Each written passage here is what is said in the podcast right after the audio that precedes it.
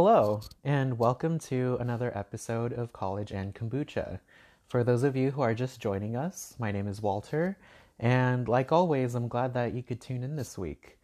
Um, so, when I was coming up with um, topics to fill out the rest of the season, um, one of the suggestions that I got was to cover community college and or um, trade schools, certificate programs, stuff like that. Um, so I was originally going to talk about that for this episode, but um, in the past week, a headline came out that the UC system is now eliminating um, SAT and ACT requirements.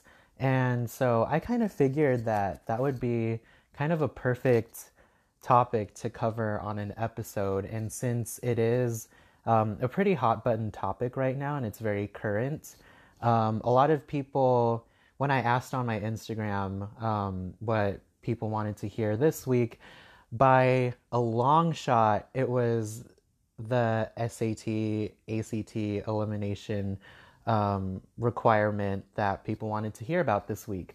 So, um, on top of that, too, um, this topic was literally what my final presentation was on this past semester. And so, all of the research and the reading that I did was definitely very top of mind, and it still is. And so, it is still very fresh in my mind, all the things that I researched and read about. And so, I figured, why not? Like, it's it's a very um, current topic. It's still very top of mind for me right now.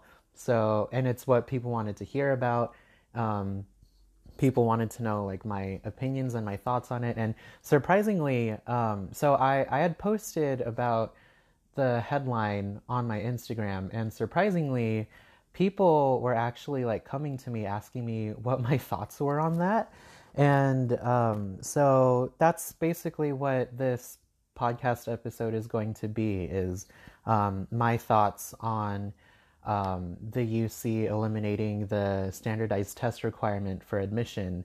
And um, so this is going to be a little bit more. If I've spoken to you about um, what my thoughts were over text, this episode is going to be um, a little bit more of me elaborating on those thoughts because there's only so much that you can send over text. Um, and there's a lot that I kind of want to say, and there's a lot that I want to cover in this episode. And so, um, yeah, this is that's basically what this episode is going to be. Um, I'll, I will also say that um, in terms of like standardized testing, SAT, ACT, all that kind of stuff, and the repercussions and the effects that it's going to have on the higher education institution as a whole, I feel like there's so many different avenues to go with that. There are so many different ways that it'll affect um, higher education.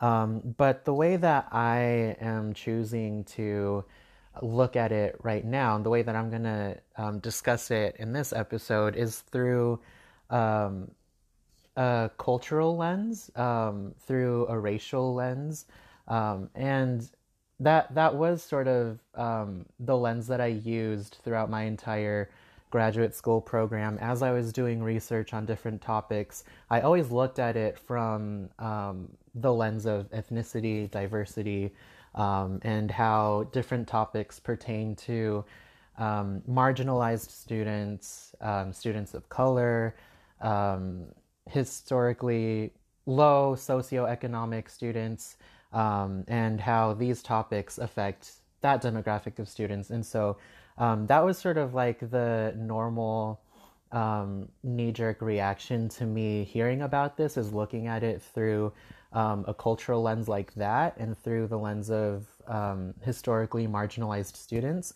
And so that's what this episode is going to be. Um, so, with all that being said, um, someone else had also suggested that I sort of go into what the purpose of standardized testing is, um, and or what it originally was, and like how it sort of evolved since then. So I did a little bit more research.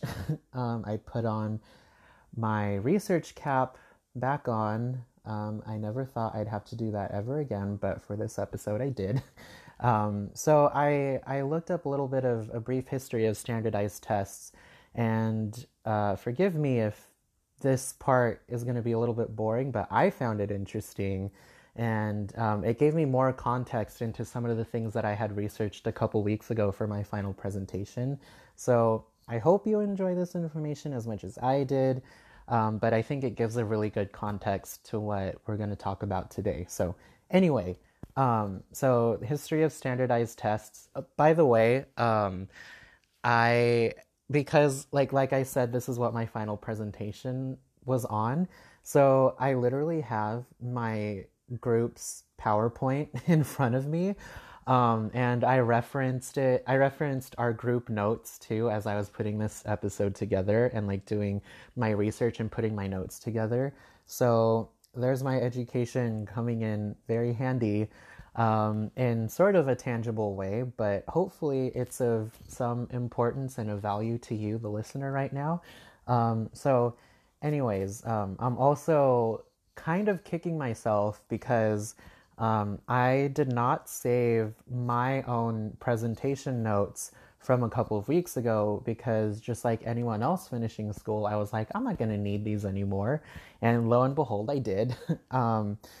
and but that's okay. Um, I still had like our group notes and stuff, and I just had to do a little bit more research on the history of standardized tests. So, with all of that being said, um, I'll just dive into a brief history um, so, through the 19th century, um, college entrance exams were originally oral tests that were administered on the eastern seaboard. And at the turn of the century, these oral examinations made the transition into written examinations that were administered at private high schools for admission into elite private colleges. And um, these were also essay based tests they last they lasted a week long. Um, they were called the college boards, um, and they consisted of a culmination of topics that were typically learned in their high school curriculum at their um, private boarding school. Um, so, the SAT, as we know it today, um, was first administered in 1926 by the College Board. Um, and the SAT was originally administered to Army recruits during World War One, and the president of Harvard at the time caught wind of this test, and he sort of adapted it for himself to use um, to identify highly talented young men from ex- from obscure backgrounds who could potentially enroll and have a successful academic career at Harvard University. Um, so in 1934, Harvard began using the SAT to award scholarships, and it was also during the same time period that the College Board adapted this test to be multiple choice instead of fully essay based. Okay, um, more on that. So the test began to be more widely administered in the 1950s and because of this huge undertaking, the Educational Testing Service, or ETS, so the company that currently administers it right now, um, absorbed the um, administering role. Um, so they took it away from College Board, or College Board gave that role to ETS um, because of how widely spread this test was. Um, and so ETS took it on. Um, and then in the ni- in the late 1950s, the ACT was developed by a professor at the University of Iowa as an attempt to increase numbers of Americans attending college. Um, and so um, the professor that created the ACT was against the SAT um, because he wanted he wanted college to be more accessible to people and so um, the ACT was used um, primarily for um, people who wanted to go to public universities, and it was used um, both as a college admissions exam as well as a placement exam. And so um, I'm not sure if this is still true today, but um, as I was doing my research, I found that Um, at, at least at the time, the ACT was popular among public institutions, while the SAT was the exam of choice for private and elite colleges and universities. Okay, so that was kind of the history on standardized testing, the SAT, the ACT, and all of that stuff. And so now um, I want to go into the meat of um, today's topic. And um, I feel like in order to dive into the SAT and the ACT and the repercussions, um, we have to acknowledge something called shadow education. And so, what that is, is basically private tutors, um, standardized test prep courses, and materials and software in order to help students be prepared for the SAT or the ACT. Um, the benefits of this obviously are higher test scores and therefore admission and enrollment into higher caliber and elite colleges and universities. Um, people who benefit from shadow education.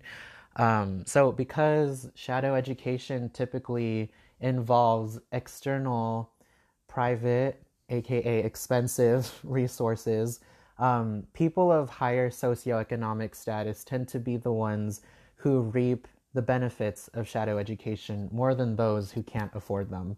Um, and so, people with these extra resources are also typically the ones who are able to take the exams more than once. Um, and high socioeconomic status students are also more equipped and prepared to then take these exams. So, with all that being said, um, how does this impact lower socioeconomic status students? So, obviously, like I said before, um, higher test scores also means um, a higher chance of acceptance into colleges and universities, especially private and elite colleges and universities. So, because lower socioeconomic student socioeconomic status students. I'm just going to refer to that as SES from now on. so it is a mouthful. So if I say SES, that that translates to socioeconomic status SES. Okay. So anyway, um, so low SES students don't have access to the same external resources that their high SES counterparts do. Um, and so, because of that, low SES students are far less prepared for these exams, thus resulting in lower test scores. And so, they tend to be overlooked by colleges and universities that prioritized high standardized test scores. Um, and to give you all a quote um, from the research that I did a few weeks ago, um, I forget who said it and I forgot which journal it was published in, but I do know that the lady who said it, her last name is Lou, but that's okay because she's not listening to this right now. But anyway, um, her quote is a college access consequence that it sorry, a college access consequence is that students from low socioeconomic backgrounds who are not able to afford test preparation and multiple test administrations are at greater risk of being further disadvantaged in the college admissions process. Um, so, if low socioeconomic status students are overlooked in the college admissions process, then that kind of perpetuates the cycle of them remaining in that low SES um, background, um, causing them to, yeah, causing them to be stuck in this status. And so, them not having the necessary resources because of their low income status causes them to be overlooked by colleges and universities. And so they typically either don't end up going and enrolling in college or they end up dropping out. Um, and so they don't, they tend to um, not get their degree. And so they, they're, I guess, like they're not able to get as high of a caliber high caliber of a job that people with degrees get and so the the the cycle just keeps on going um, and they're sort of like stuck in this hole um, because of their because of something that's kind of out of their control, right? Um, so yeah. Anyway, that was that was the impact on low socioeconomic status students, and now which I feel like is going to be the bulk of this episode, is the impact on race and ethnicity and diversity on a college campus.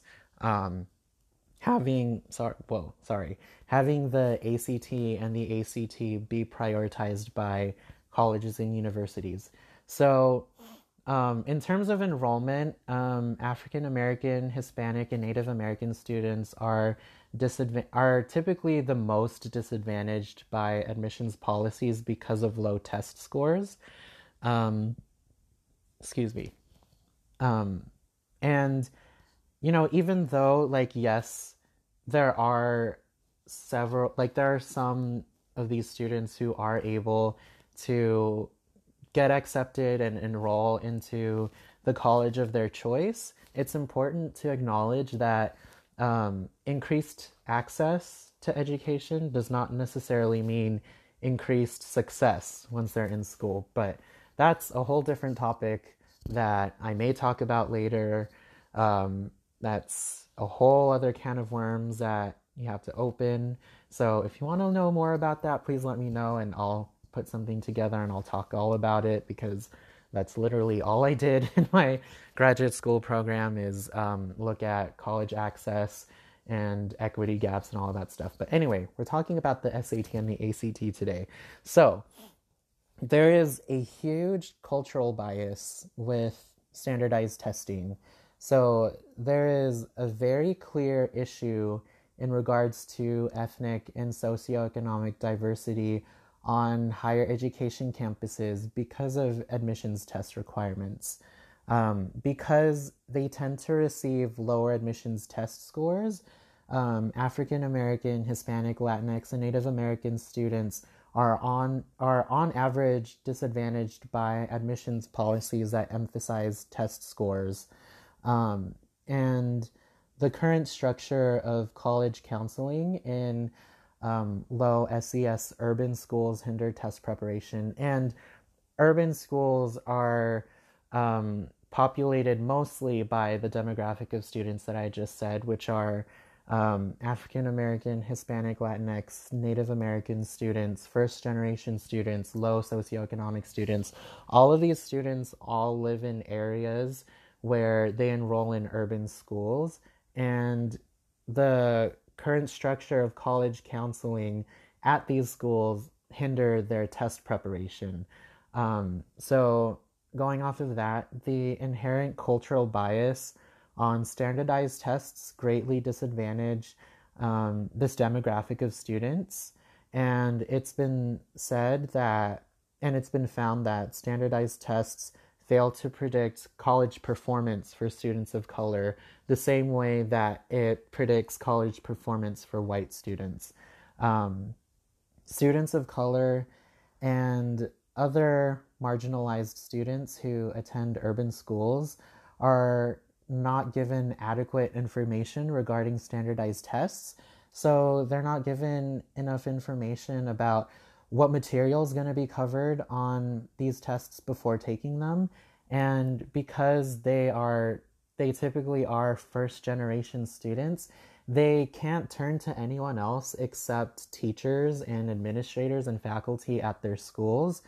Um, but the thing with that is that all of the practice that they get in the classroom is so highly unstructured.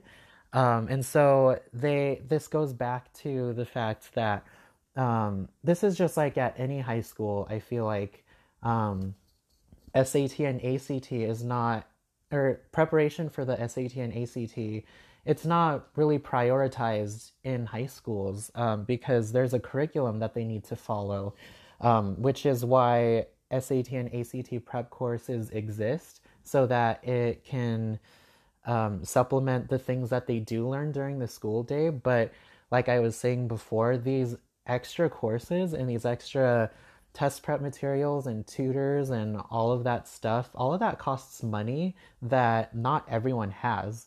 And so if you don't have the money, then you're solely relying on the unstructured practice that you're getting in the classroom. And it's not really preparing you for the actual test once you take it. And so um, of course you're going to get lower test scores because um, you're not going to perform as well because you weren't prepared as well as your other classmates were. And, you know, even though you did take it, now you know what's on the test, but of course it costs money to take the SAT and the ACT. And so, any chances of you, if you are from a low socioeconomic background, chances are you're only going to take that test once because um, you can't afford to take the test again in order to gain a higher score. And so you're unable to get into um, the college of your choice or any college or whatever. And so this cycle just like keeps continuing. And so it's it's a very aggravating and agitating process, um, which is why I feel like the standardized standardized testing just needs to be eradicated. But that those are my thoughts that I'm going to go over once I'm done going through all of these topics. But anyways, um, back on this, out of that tangent, um, African American and Hispanic and Latinx students who attend urban public schools also struggle with getting basic and timely information about admissions tests. So things like understanding why they need to take these tests, right? It's not really emphasized in their schools. It's not really emphasized in the classroom. Um, if they do go to a school that's not an urban school, or if they, I feel like maybe at any school, I don't know. I went to one high school, um, but it, I feel like teachers today and when I was in high school, I feel like they tend to assume that students know why the SAT and the ACT are important in terms of college access. Otherwise, um, if they don't, then it's just another test that they have to go to that they have to pay for. And it's really hard and it takes up majority of their Saturday. And it's like, why do I have to do this? Um, but yeah, a lot of these students don't really understand the importance of these tests and when they can take these tests and how often to take them. And because, like I was saying, most of these students are also first generation students, they're extremely dependent on their schools for this information. But the reality is that some of these high schools are failing to give them this information.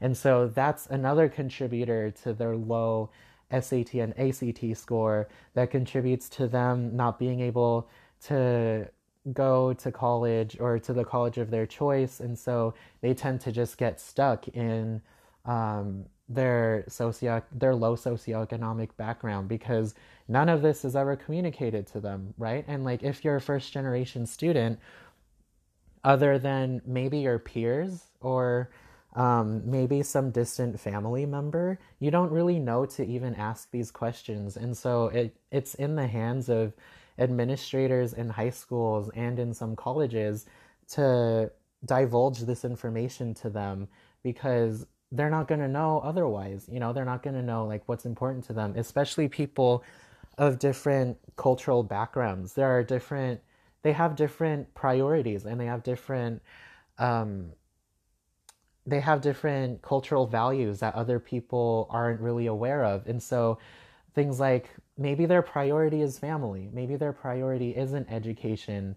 Um, and so it's me, in my own opinion, I greatly value education, and education is really, really important to me, and I see the value in it. And so, my hope when I do become an administrator is to um, uh, share that knowledge with students that I work with, and hopefully um, make education important to them as well. Not necessarily to take the place of some of their other priorities, but to um, just sort of raise the priority of education in their own lives. Um, so, yeah, that that was the impact on race and ethnicity and diversity. And so now is when we go into um, the topic of now doing away with standardized tests. Um, so I know it was like pretty big news that the UC system is now doing away with SAT and um, ACT requirements. Um, but in June of 2019, the University of Chicago um, announced that it was going test optional to encourage more first generation and low income students to apply. And so they joined um, a short list of other schools who also did the same thing to make um, test scores optional, making these standardized tests optional. Um, and so a year later, um, the bigger impact was of um, going test optional is that the University of Chicago saw a much more diverse freshman class with more low income first generation veteran and rural admits to their school, which is pretty awesome, right? Like, because before, um, if uh, these students, um, if um, the SAT and the ACT was prioritized, it was prioritized before, and so maybe a lot of people who wanted to apply couldn't because, or they didn't bother to because of their low test scores, or maybe they couldn't afford to take the test. But now that they made it optional, um, the incoming freshman class the year following um, this change, they saw a more diverse student body. Um, but again, like I said, it is great and awesome that college access is becoming far greater now than it was before. But once you get those students in your school, then what are you going to do to help them succeed, right? But again, like I said, that's a whole nother topic that I'll probably talk on later. Um, let me know if you want to hear my thoughts on that. I'm more than happy to let you know. Um, but yeah, anyways, um, so in terms of what will take the place of standardized tests. Um, some people have asked me that. Um, what I think um, they'll replace the the SAT and ACT requirement with, like if that'll if another test will take its place. The hope for me, in my opinion, is that um, colleges and universities will have a more holistic approach to um, to looking at applications. Um, I think we all know that standardized tests aren't an accurate representation of a student's work ethic, study habits, um, what kind of a person they are. Um, if anything, they just show how good you are at taking tests. Um, and so, with the elimination of the SAT and ACT, hopefully, students, sorry, hopefully, schools will take on a more like I said, holistic approach to reviewing applications. So, looking at things like extracurricular activities, community involvement, socioeconomic background, and maybe even ethnicity. Um, I'm not saying that if you are a student of color, you're going to take the priority over um, over a white student because that's not right either. But again, like I was saying before, people of different cultural backgrounds have different um, cultural ethics. Um, they have different. They're raised with. Um, I can't think of the word right now, um, but different priorities than other students do, and so it's it's more than just increasing the diversity of the campus, but it's making sure that you are able to successfully serve these students in a way that is fair and in a way that you've also been serving different demographics of students in the past. Um, and so, looking at things like those will hopefully create a more welcoming and conducive environment for all students, um, no matter what your ethnicity, race, gender, socioeconomic background is. It education needs to be, um, uh, it needs to be accessible for everybody. Is what I'm trying to say here. Um, so, um, I'm gonna jump on my soapbox a little bit right now. Forgive me, but this is my podcast. I can say what I want.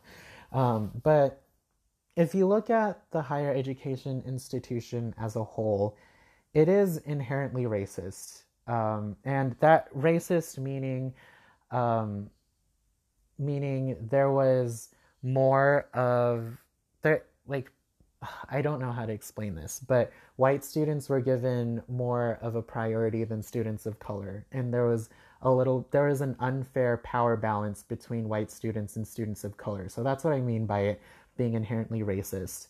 Um, in its beginnings, higher education served a very specific demographic of people, right? Um, higher education institutions were only accessible to men.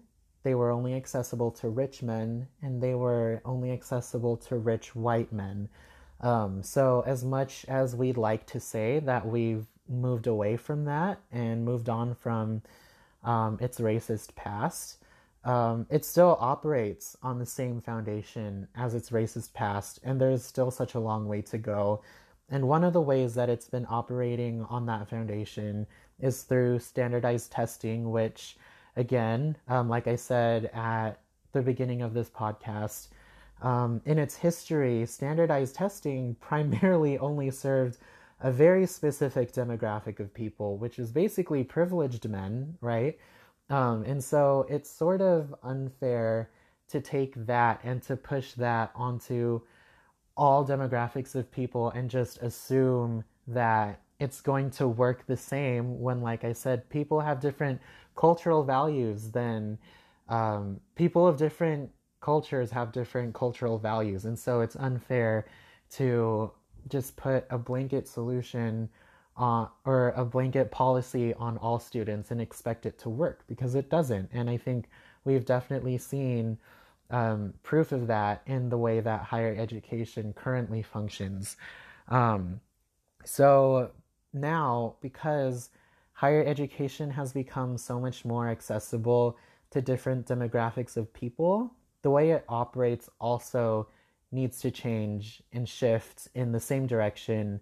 And moving away from standardized testing um, as part of the admissions process, I think, is a step in the correct direction because um, even though all of this only happened probably because of COVID, um, but hopefully with this new policy in place, there will be a noticeable change in um, diversity and success rates in higher education among students of color. Um, so yeah, that that's basically all I wanted to talk about today. I hope all of that made sense and I wasn't like super rambling throughout this entire episode because truth be told, I I was just like reading off of my notes this whole time.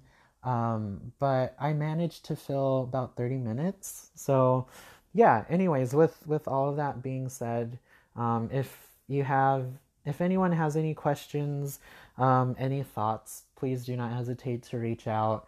Um, I'd love to have a productive conversation with you um, about the SAT and ACT, maybe about um, just like um, equity gaps within education. Um, like I said, I tend to look at things from a critical race theory lens. Um, so I look at things more of from the perspective of historically underserved students, low socioeconomic students, um, marginalized students, all of them. And um, yeah, I, I hope we can learn from each other if we do end up having that conversation. But I hope some of you, whoever's listening, learned something from this podcast, from this episode. I hope I presented myself in a very gracious and um, factual way. But again, like I said, if you have any input, if you have any thoughts or questions, I'd be more than happy to have that conversation with you. So, anyways, with all of that being said, thanks for listening. Um, if you have any topics that you want me to cover, please let me know. And I hope everyone's staying safe and sane amidst, um, I guess, the end of the stay at home order, except for LA County.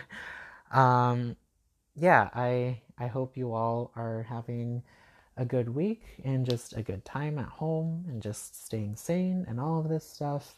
Um, but anyways, yeah, thanks for listening.